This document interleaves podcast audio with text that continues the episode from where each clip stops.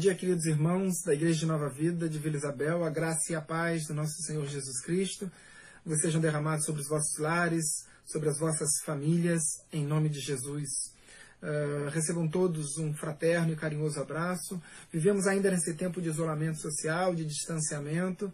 Entretanto, vemos uma igreja é, forte, unida, uma igreja que tem se fortalecido a cada dia mais, uma igreja que tem em seu pastor um grande exemplo, uh, um exemplo de, de, de, de, uma igreja que, que se entrega em favor de seus irmãos, uma igreja que se sacrifica em favor de seus irmãos. Nós temos visto como a igreja, a tempo e fora de tempo, tem, tem feito o seu papel, tem, tem pregado o evangelho, tem ministrado.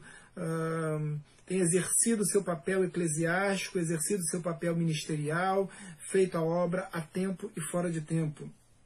Vejo pelo sacrifício não apenas do pastor e de sua família, mas de, de vários irmãos que têm se esforçado uh, desmedidamente em favor desta igreja. Então, certamente, ao final desta, deste período pandêmico, uh, estaremos mais saudosos, uh, por reencontrá-los, mas, por outro lado, também sairemos muito mais fortes do que, do que entramos.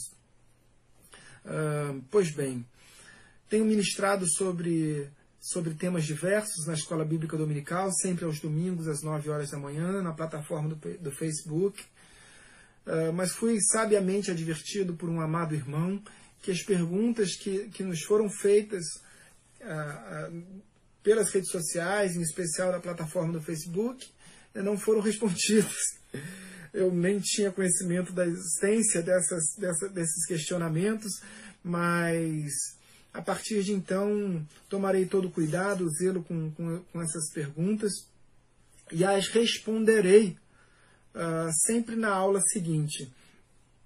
Teremos uma aula hoje é, sobre horóscopo e signos à luz da palavra de Deus, mas antes, porém, quero responder, dedicar um tempo a responder esses questionamentos que me foram feitos nas aulas anteriores. Esse, esse, primeiro questionamento foi feito por uma irmã da Igreja de Nova Vida de Benfica, uma irmã que eu tenho um, um carinho enorme, inclusive eu já respondi é, por telefone mas uh, me foi advertido que esse também era um questionamento de outros irmãos, então eu passo aqui a esta temática. A primeira aula que nós ministramos uh, durante esse período foi a, a, aula de um tema extremamente complexo, uh, que é o tema do aborto.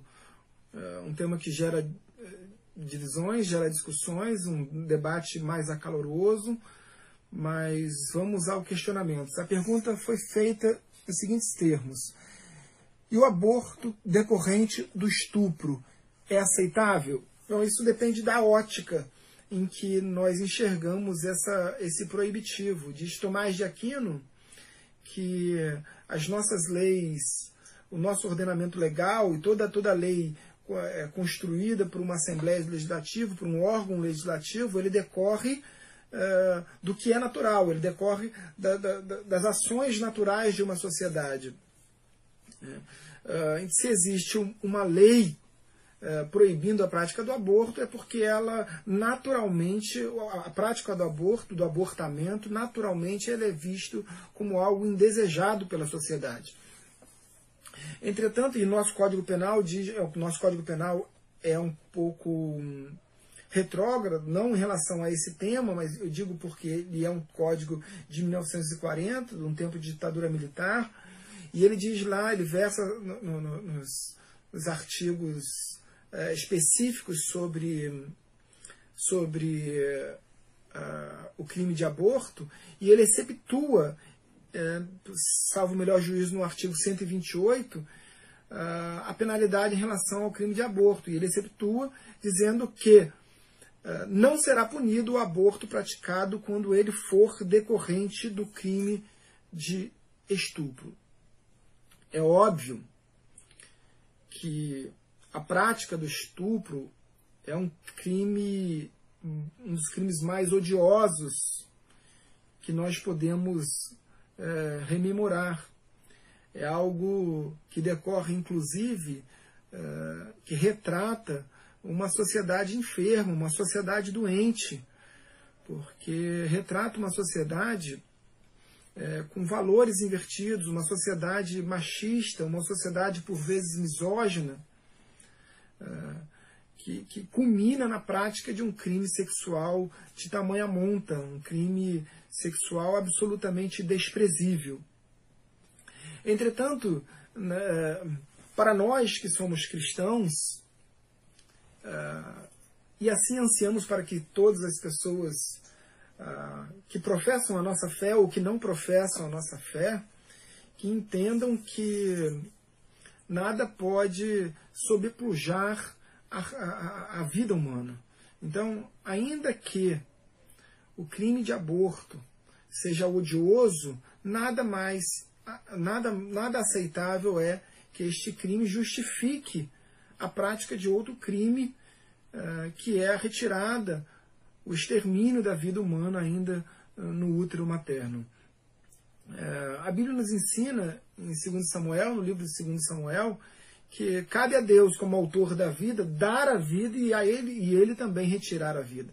Então, é, entendemos que, em que pese o artigo 128 do Código Penal exceptue é, em relação à criminalidade do, do, do, do crime, da, da, prática do abortamento, ou seja, é, não há culpabilidade, não há crime na prática do aborto quando ele for decorrente eh, da prática de estupro, quando a, a gestação for decorrente da prática do estupro, ainda assim nós entendemos que essa prática não é aceitável para o cristianismo.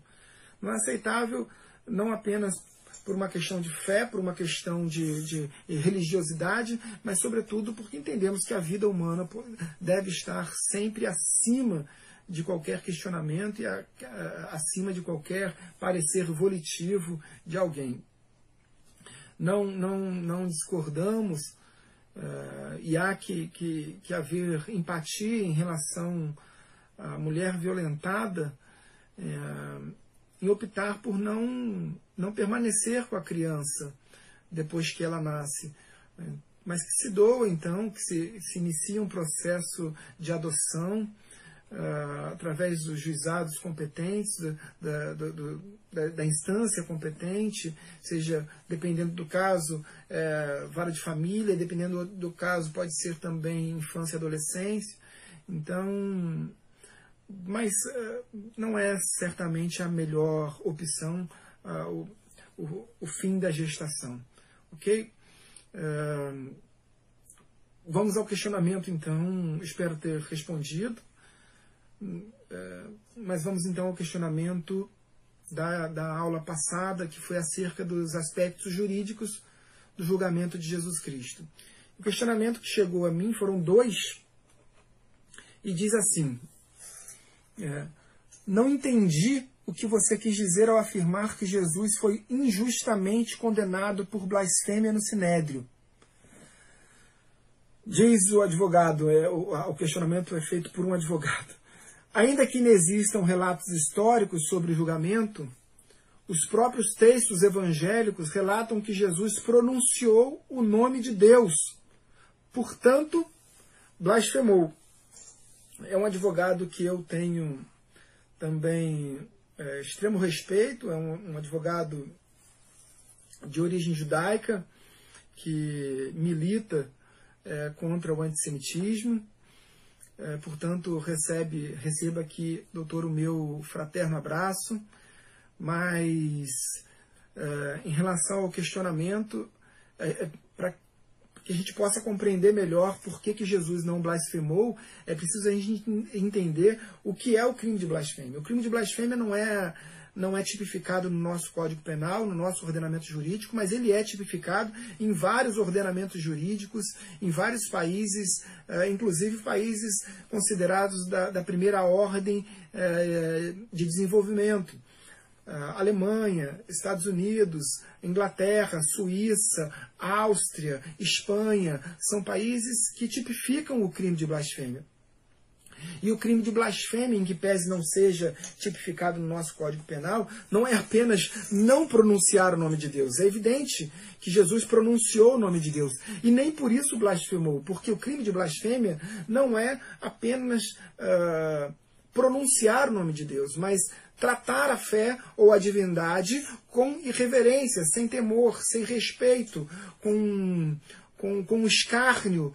Uh, com odiosidade uh, e não apenas uh, pronunciar o nome de Deus. Até porque, se assim o fosse, o, os primeiros a escarnecerem naquele episódio do julgamento de Jesus foram os próprios guardas que o prenderam no, no, no Getsemane, porque a Bíblia, em Lucas, capítulo, no Evangelho de Lucas, capítulo 22, retrata com precisão que aqueles guardas escarneceram de, de, de Jesus, blasfemando contra ele. Uh, depois dos guardas, no, no, julgamento no Sinédrio, diz o texto que uma das testemunhas disse em relação a Jesus: Este disse: Posso destruir o santuário de Deus e restaurá-lo em três dias. Ou seja, uh, pronunciando o nome de Deus. Então, as primeiras pessoas que escarneceram e que blasfemaram, ou seja, praticaram o crime de, de blasfêmia, se assim o fosse, seriam os guardas do sinédrio e depois as testemunhas do sinédrio. Depois da oitiva das testemunhas, o primeiro a falar em relação ao julgamento foi o próprio sumo sacerdote Caifás. E ele diz: Eu te conjuro pelo Deus vivo que nos diga se tu és o Cristo, o Filho do Deus vivo. Ou seja, Uh, igualmente, Caifás, não apenas uma, mas duas vezes, pronunciou o nome de Deus. Então, igualmente, Caifás uh, teria blasfemado contra Deus e se ali seria réu do crime de blasfêmia. E não é o caso. Evidentemente, o crime de blasfêmia não, não significa apenas uh, pronunciar o nome de Deus. E foi exatamente isso que Cristo fez no Evangelho de Lucas, capítulo 22, versos 67 a 70. Retrata, e eu quero ler essa passagem para que não pairem dúvidas sobre esse episódio. Diz assim, uh, no interrogatório de Jesus no Sinédrio, segundo as palavras do próprio Caifás, se tu és o Cristo, dize-nos. Então Jesus lhe respondeu, se vou-lo disser, não o acreditareis. Também, se vos perguntar, de nenhum modo me respondereis. Desde agora estará sentado o Filho do Homem à direita do Todo-Poderoso Deus. Então disseram todos. Logo, tu és o Filho de Deus? Mais uma vez, todos os sacerdotes do Sinédrio, saduceus e fariseus, pronunciando também igualmente a palavra Deus. E ele lhes respondeu: Vós dizeis que eu sou. Então é evidente que o crime de blasfêmia não foi praticado por Jesus e, portanto, repiso aqui o mesmo, o mesmo ensinamento já ministrado na aula anterior. Jesus não praticou o crime de blasfêmia, ainda, ainda como homem, ainda que não fosse Deus, Jesus não teria praticado o crime de blasfêmia. Ok?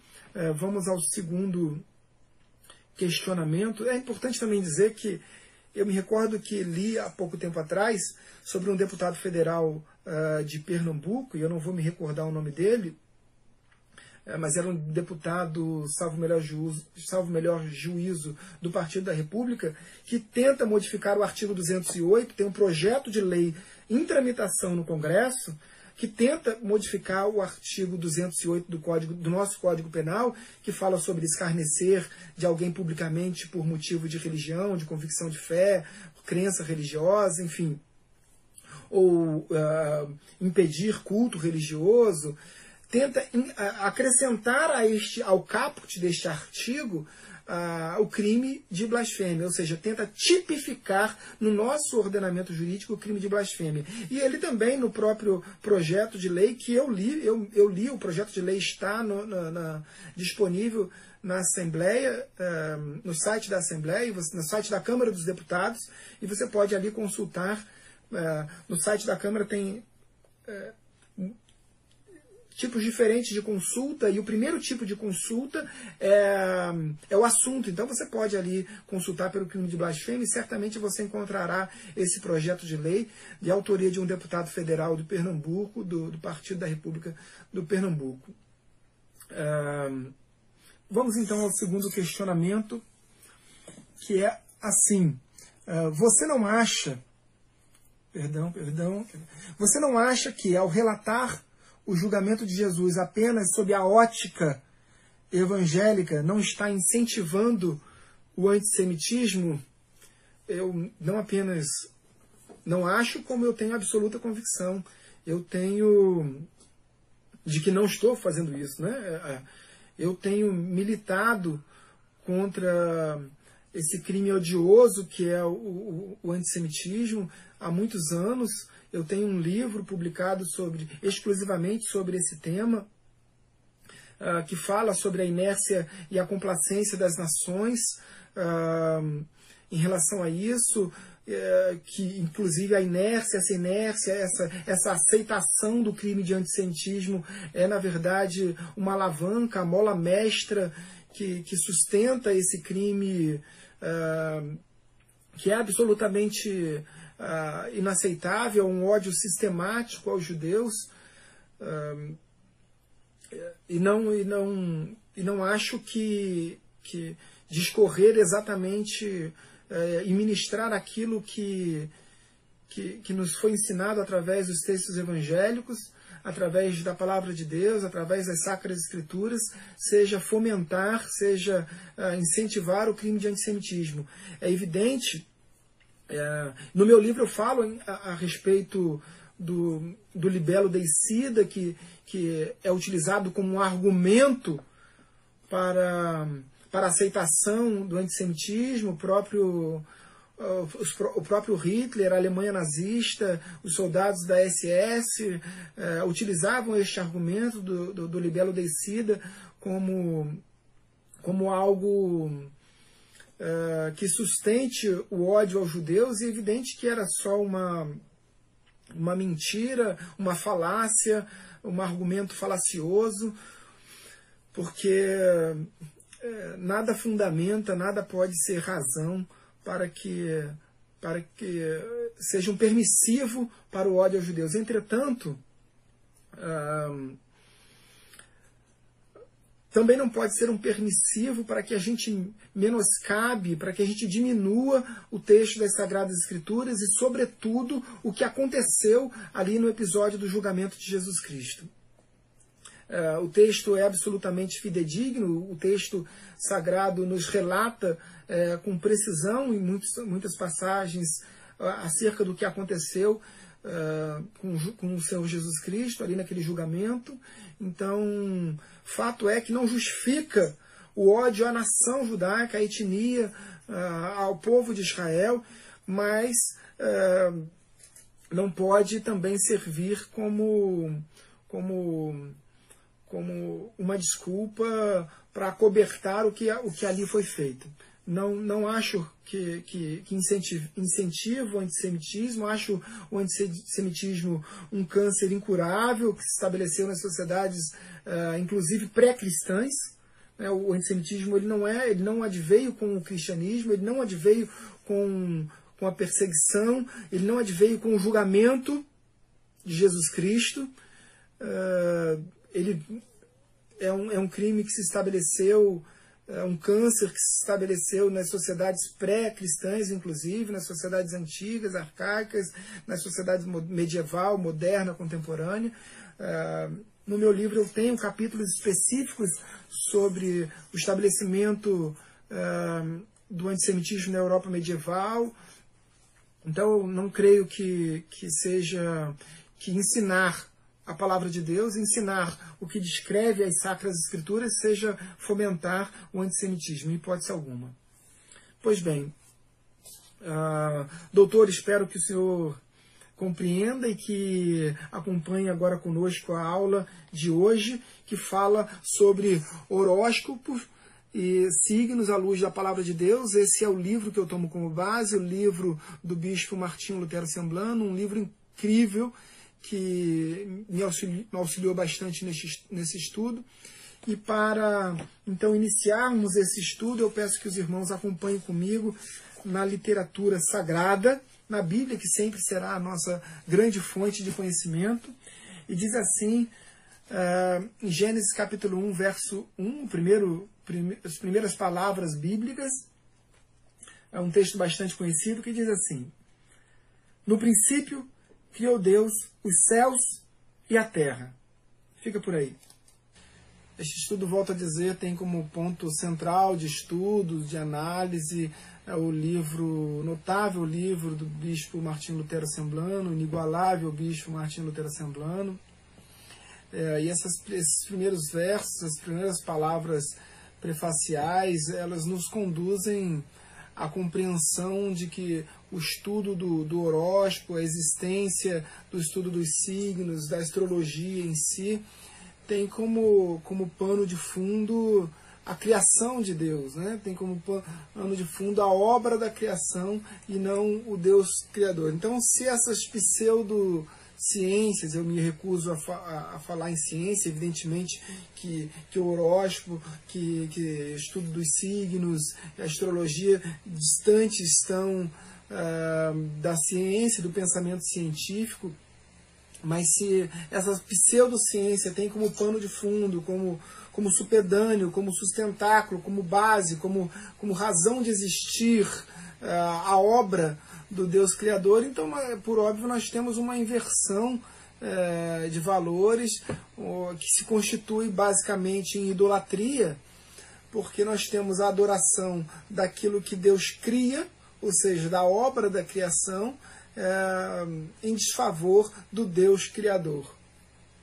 Antigamente, povos de origem mesopotâmica, uh, assírios, babilônicos, caldeus, tinham, tinham nos astros celestes figuras uh, divinais. Né? Era assim, era assim imaginável, era assim contemplado que os astros celestes se configuravam em, em deuses, alguns como deuses, outros como, como, como demônios. E em função desta, desta percepção, dessa falsa, evidentemente, falsa percepção de que os astros celestes se constituíam em divindades, em deuses e demônios, eles mantinham um certo é, culto a essas divindades, né? buscavam um relacionamento através de seus atos com essas, com essas divindades. Entretanto, pensamento científico avançou, nós avançamos como humanidade, né, como sociedade, é, entendemos um pouco mais da, da, da, da, ciência, do pensamento científico, e, e, e, por óbvio compreendemos que os astros celestes não podem reger, é, não podem conduzir, não podem ter, ter como. Ah, ah, conduzir a nossa, a nossa, as nossas ações diárias, o nosso pensamento cotidiano. É claro que é, os astros celestes ainda geram um impacto profundo uh, por sua beleza, por, pelo magnânimo, por, por seres, seres uh, magnânimos, seres inanimados, evidentemente, mas uh, o próprio Salmo 19 diz que os céus proclamam a glória de Deus, o firmamento anuncia a obra de suas mãos. Então, à medida que olhamos para os céus e vemos as, as, as estrelas, vemos a lua e vemos o sol, enfim, é, a, o, o, que reflete ali é, é verdadeiramente a grandiosidade do Deus que nós, que nós servimos. Por outro lado, ah, neste tempo de angústia, neste tempo de, de incertezas em relação ao nosso futuro, essas pseudociências é, correlacionadas ao ocultismo, quiromancia, eh, jogo de cartas, cartomancia, numerologia, enfim, uh, piromancia, que é a questão da adoração do fogo.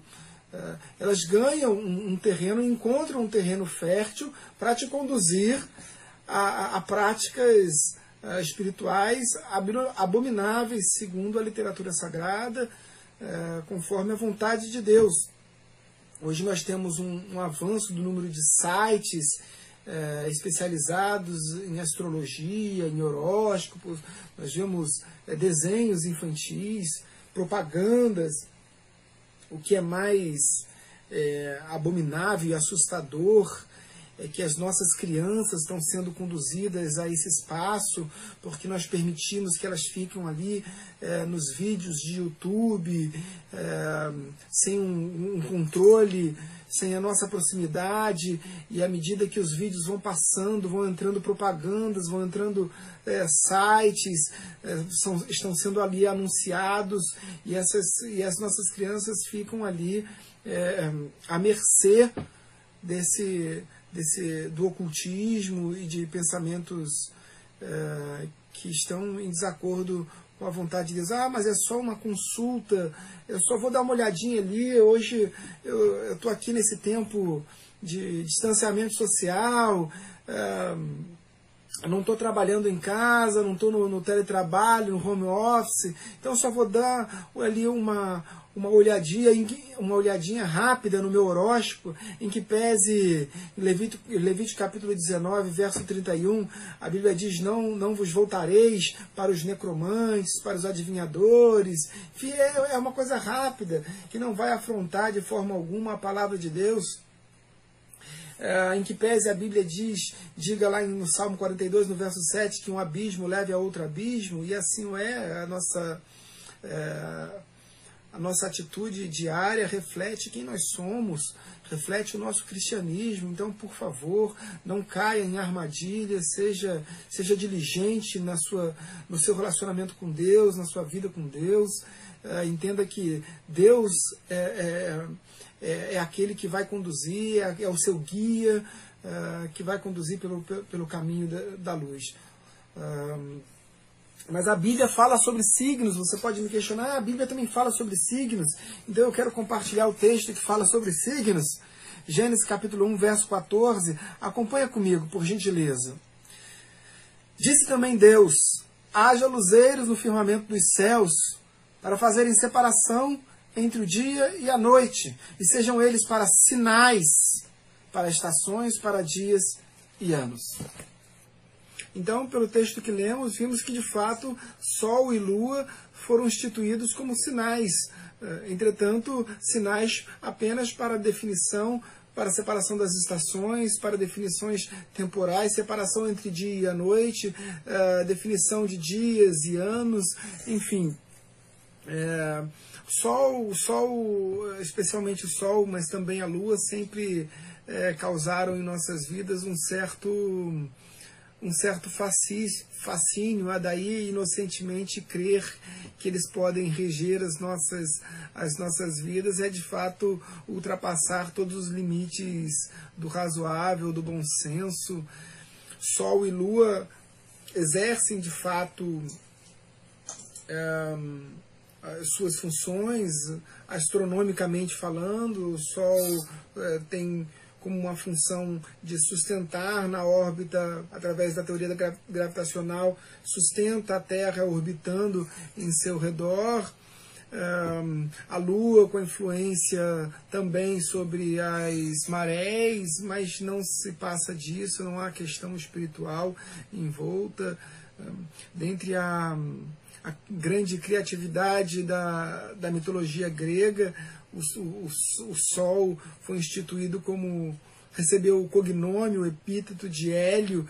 Dentre os egípcios, o Sol foi chamado de Ra, entre os acadianos foi chamado de Shamash. Pelos sumérios, Sol era Utu, mas nós somos igreja e somos é, coluna e baluarte da verdade, fomos, fomos chamados para agir conforme a sabedoria suprema que Deus delega a nós. Então, entendemos cientificamente que, que a atuação do Sol sobre a Terra, sobre os humanos, é bastante importante, singular, mas não influencia o nosso, o nosso agir diário. A, toda a formação da, da do povo judeu é também uma, uma história de ensinamento para a igreja. Durante toda a caminhada dos judeus em direção à Terra Prometida, desde a saída uh, de Ur dos Caldeus com Abraão, até posteriormente, depois, quando Deus livra os judeus do cativeiro egípcio, que, que lá permaneceram por 430 anos, 400 deles como escravos, Deus forma o caráter dos judeus e, e, e os separa nessas sociedades, uh, proibindo o, pelos judeus a prática uh, irracional, insustentável de adoração a seres inanimados. A Bíblia é muito, muito clara ao afirmar, eu quero ler um texto com, com vocês, que está em Deuteronômio capítulo 18, e assim diz a palavra do Senhor: Quando entrares na terra que o Senhor teu Deus te der, não aprenderás a fazer conforme as abominações daqueles povos. Não se achará entre ti quem faça passar pelo fogo o seu filho ou a sua filha, nem adivinhador, nem prognosticador, nem agoureiro, nem feiticeiro, pois todo aquele, verso 12, pois todo aquele que faz tal coisa é abominação ao Senhor. E por estas abominações o Senhor, teu Deus, o lança de diante de ti. Então Deus ah, retrata no texto bíblico ah, a sua própria abominação em relação àqueles que praticam tais coisas. Então há uma, uma, um proibitivo ah, no texto sagrado para os judeus, como povo de Deus, desde os primórdios da, da instituição do povo judeu. E é evidente que a história do povo judeu se transforma também numa, numa, num, num canal de conhecimento para, para, para a igreja e para os cristãos de hoje em dia. Eu quero compartilhar também um, um texto, porque a igreja também sendo atacada quando combate uh, a prática das, das religiões, do ocultismo em si, a igreja de fato é bastante atacada uh, e eles buscam uh, na própria na própria literatura sagrada uh, um, um, caminho, uma brecha para defender o ocultismo. Então vamos vamos compreender o que diz o texto de Mateus no capítulo 2, desde o primeiro verso. Assim diz a palavra do Senhor. Acompanhe comigo, por gentileza. Tendo Jesus nascido em Belém da Judéia, em dias do rei Herodes, eis que vieram uns magos do Oriente a Jerusalém. Verso 2: E perguntavam: Onde está o recém-nascido rei dos judeus? Porque vimos a sua estrela no Oriente e viemos para adorá-lo. Fica por aí. Então, por ocasião do nascimento de Jesus, por ocasião do maior acontecimento, do maior evento da história da humanidade, o nascimento do Senhor Jesus Cristo, o Salvador nasceu, Deus em sua infinita sabedoria, sua inesgotável sabedoria, Deus conduz os grandes cientistas da época, os magos, até porque não se discernia entre a astronomia, entre os astrônomos e os astrólogos, então Deus conduz os grandes cientistas, os magos do Oriente, em direção inicialmente a Jerusalém e posteriormente a Bethlehem, a Belém, o local do nascimento do nosso Senhor Jesus Cristo. Interessante notar que essa passagem, este fragmento da história bíblica, mostra que uh, o objeto da adoração, o ponto central, o ponto fulcral da adoração do, dos cientistas, dos magos, por assim dizer, não era a estrela que eles acompanhavam desde o Oriente, que os fizeram viajar desde o Oriente até uh, Belém, mas sim o próprio Senhor Jesus Cristo. Tanto é que assim os próprios magos dizem, nós viemos aqui para adorá-lo. E assim, à medida que encontram o Senhor Jesus Cristo naquela manjedoura, eles entregam ali suas ofertas, ofertam a Cristo, adoram ao Senhor Jesus Cristo, mostrando ali que, que Cristo era, na verdade, o grande uh, objeto né, uh, da adoração. A Bíblia diz, nos ensina é, é, em relação, no texto de Jeremias capítulo 10, se não aprendeis o caminho dos gentios, é, porque eles se impactam com os sinais dos céus, porque eles se atemorizam com os sinais dos céus, mas é, nós somos cristãos, e a Bíblia também diz em Isaías 48, eu sou o Senhor teu Deus, que te, que te conduz, que te guia às veredas corretas, ao caminho certo. Ah, eu digo isso porque é interessante notar como, como o engodo, como a mentira tem conduzido cristãos a esses, ao esoterismo, ao ocultismo, a própria formação da, uh, das constelações do, do, do, zodíaco é, um grande, é uma grande ilusão de ótica, é uma grande falácia, é, em que pese a Bíblia também relate uh, em Jó capítulo 38 acerca dos, do, do zodíaco, das constelações, não há problema algum, não há nenhum problema de ordem semântica. A questão é que na formação do zodíaco, dos, 30, dos 360 graus, divididos em eh, 30 graus para cada, cada constelação, e ali se formam os signos. Só que, na verdade, isso é uma ilusão de ótica, porque se nós tomarmos como, como exemplo. Uh, o Cruzeiro do Sul, onde é possível visualizar essa constelação de todo o hemisfério sul, nós enxergamos ali uma constelação em forma de cruz, mas se nós estivéssemos em outro ponto do espaço e visualizando esse mesma, essa mesma constelação, nós não visualizaríamos com essa imagem.